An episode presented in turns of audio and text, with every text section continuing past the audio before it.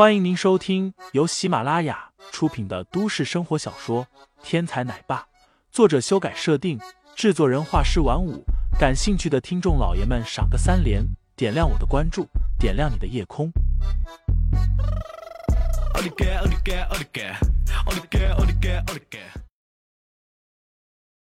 第一百五十一章：陈月的麻烦上。梁志华此时全身如同水洗一般。冷汗早已经将全身的衣服都湿透了，不过他的心中对于吕小树没有丝毫的怨怼，反而心怀感激，好像吕小树奖励他十万块钱是给了他莫大的好处一般。这种现象在医学上叫做斯德哥尔摩综合症。吕小树前前后后只有几句话，但是却将一个贪生怕死、卖友求荣的烟渣泼才变得忠心耿耿。心怀感激，也难怪他能将船舱里的这么多东西都轻而易举的拿了过来。整个过程，罗飞鱼一直坐在一旁冷眼看着，直到梁志华关上舱门离开了这里，才悠悠开口道：“李小树，我要吃糖葫芦。”李小树扯开衣襟，伸手在后背处摸了摸，再次伸出手来的时候。手里面已经像变戏法一般的拿出来一串糖葫芦。还记得那年冬天，我们穷的只剩下五毛钱了，你却吵着还要吃糖葫芦。李小叔将糖葫芦递给罗飞鱼，语气沉重，似乎是在追思往事。行了，别装样子了，每天装一会儿，你不烦啊？还是想想怎么对付那个林飞吧。罗飞鱼瞪了李小叔一眼，道：“切，一介武夫而已，难道上了这海上花，他还敢动武不成？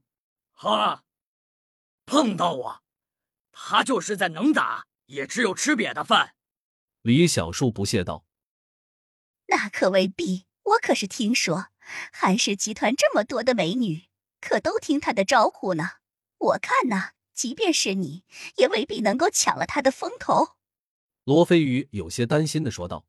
“哈，那我就在晚宴上和他较量一番，看看到底是谁的影响更大。”李小树不屑的冷哼了一声。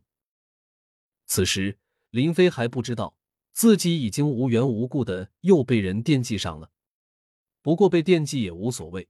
这天底下能够为难林飞的人还真就不多。试验了一顿卡片，林飞并没有出门看美女，而是悠哉悠哉的给韩萌萌打起了电话。萌萌，干嘛呢？萌萌，上课听话了没有？萌萌，今天中午吃的什么饭啊？可惜林飞一连串的关心，并没有让韩萌萌领情。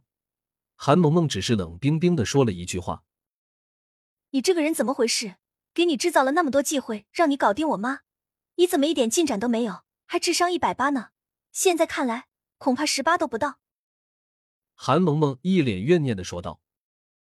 林飞哑然，沉默了一会儿，才怒吼道：“小孩子懂什么？我若是想要你妈，早就搞定了。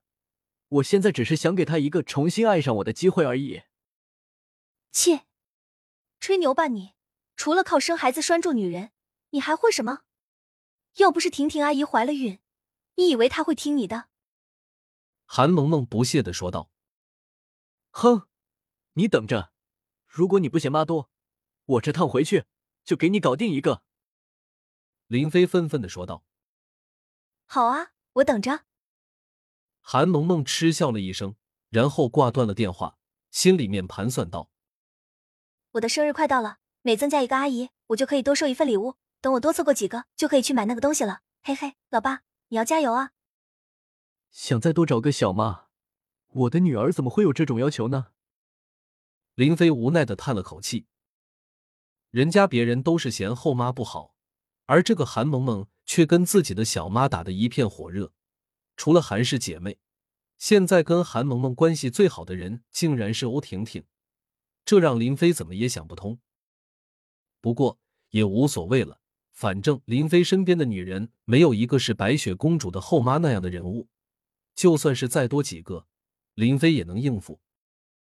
先把陈月搞定吧。这些天来，这个小丫头越来越乖巧了。林飞心里想着，起身直奔陈月的舱室。但是没走几步，林飞就皱起了眉头。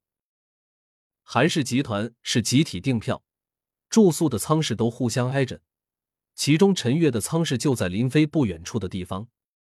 但是这一刻，陈月并没有在舱室内，而是和他的室友一起被人围在了中间。你个狐狸精，小骚货，竟然敢勾引我的老公！看我撕烂你的脸！说话的是个胖女人，穿着一件大花的连衣裙，脸上涂着厚厚的油脂。听众老爷们，本集已播讲完毕，欢迎订阅专辑，投喂月票支持我，我们下集再见。